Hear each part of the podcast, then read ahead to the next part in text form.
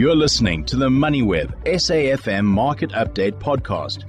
The automotive sector is reeling. They seem to not be doing as well as they thought they'd be doing. Uh, according to the latest survey by KPMG South Africa, I'm joined on the line uh, by Dax Machida, who is the automotive uh, sector lead at uh, KPMG South Africa. Apologies, that's Dex, uh, not Dax. Uh, good evening, Dex. Thanks so much for taking the time. the latest survey conducted by KPMG suggests that we are not as rosy as we thought we would be in the global automotive space, particularly for EVs.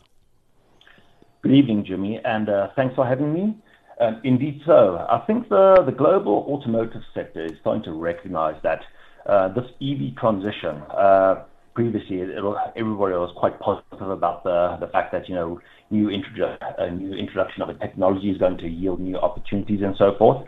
But with the, additional cost which has arisen through all of the R&D that has been needed, even though there's a lot of vehicles being introduced into the market, uh, the industry itself as a whole is primarily introducing this at a loss and so forth. So when you look at all of those different factors culminating over the last couple of years, I think it's just uh, hit a point where the industry is sobering up to the fact that this transition is something which is now inevitable and can't really be turned back but at the same time, uh, they need to continue to invest so that they're not going to be left behind.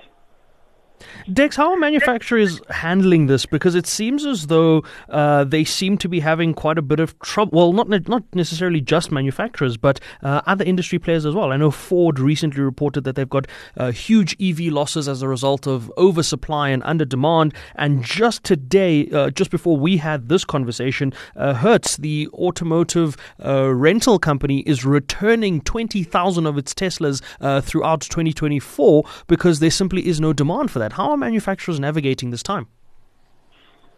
So maybe we can touch on the demand conversation first. Um, if you look at uh, global stats in regards to vehicle sales, there's clearly an upwards trend uh, when it comes to EV sales. So I think the demand is there.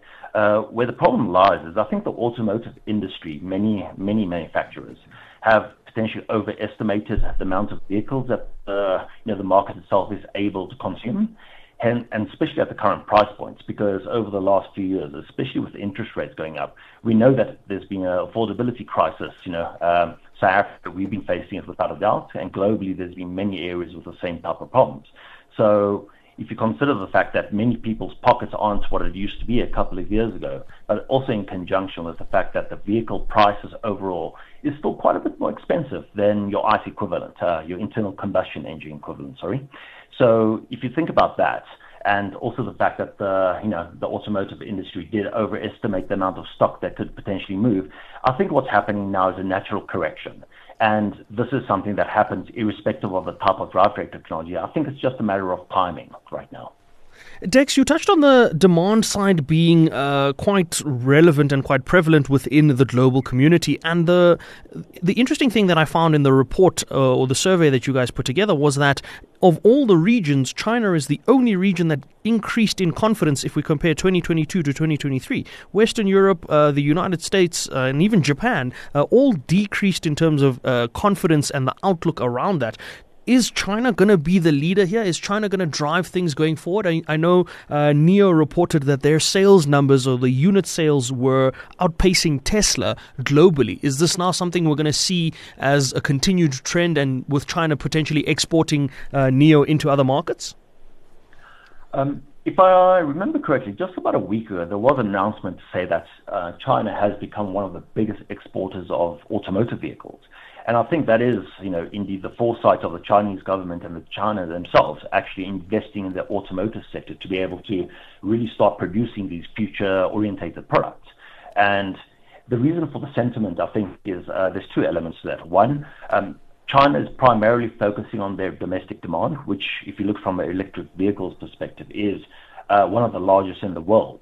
Hence, you know, if you look at the global demand, I think close to about, say, 50 60% of demand actually arises out of China. That plays a uh, that plays a role in the confidence there. I think also the second element is really around the fact that uh, a lot of the Chinese automotive manufacturers don't necessarily have legacy uh, concerns as you would with traditional OEMs. Um, a lot of the manufacturers like NIO that you just mentioned, uh, also there's many others like, for example, BYD and so forth, all of them are new entrants into the automotive sector, meaning that they don't necessarily have uh, legacy drivetrain technologies they've invested in and sold into the market, versus with the traditional OEMs from the Far East, uh, North America, Europe, all of them actually do have those. So again, I, I think the, the positioning of the Chinese market and the Chinese OEMs is slightly different to the, uh, uh, the rest of the OEMs, which is resulting in the, this type of sentiment. Dex, do you think so, uh, government incentives will help things along? I mean, we know some countries have government incentives in place that are making EVs more attractive, and that switch from ICE to EV uh, becomes more attractive. Do you think that these incentives, if they continue, will uh, assist the transition phase? Yeah, without a doubt.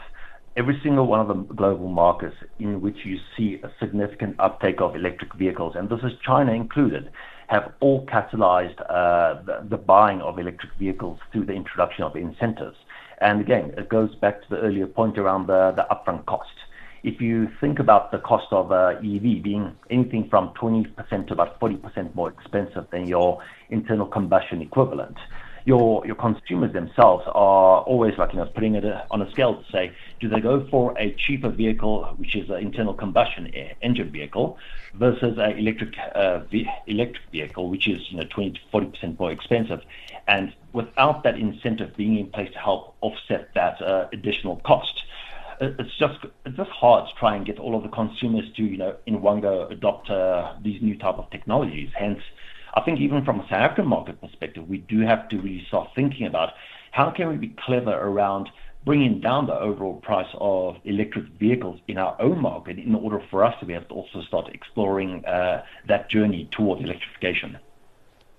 Well, we'll leave it at that. Uh, we'll keep an eye on the market because certainly we want to see how this unfolds and how the transition uh, unfolds. Obviously, things like infrastructure would play a critical role in countries like South Africa in terms of the adoption and the transfer over to EVs. But we'll leave it at that. Uh, thanks so much, Dex. That's Dex Machida, who is the automotive sector lead at KPMG South Africa, uh, sharing his thoughts around the latest automotive sector confidence report that was pro- uh, published by KPMG.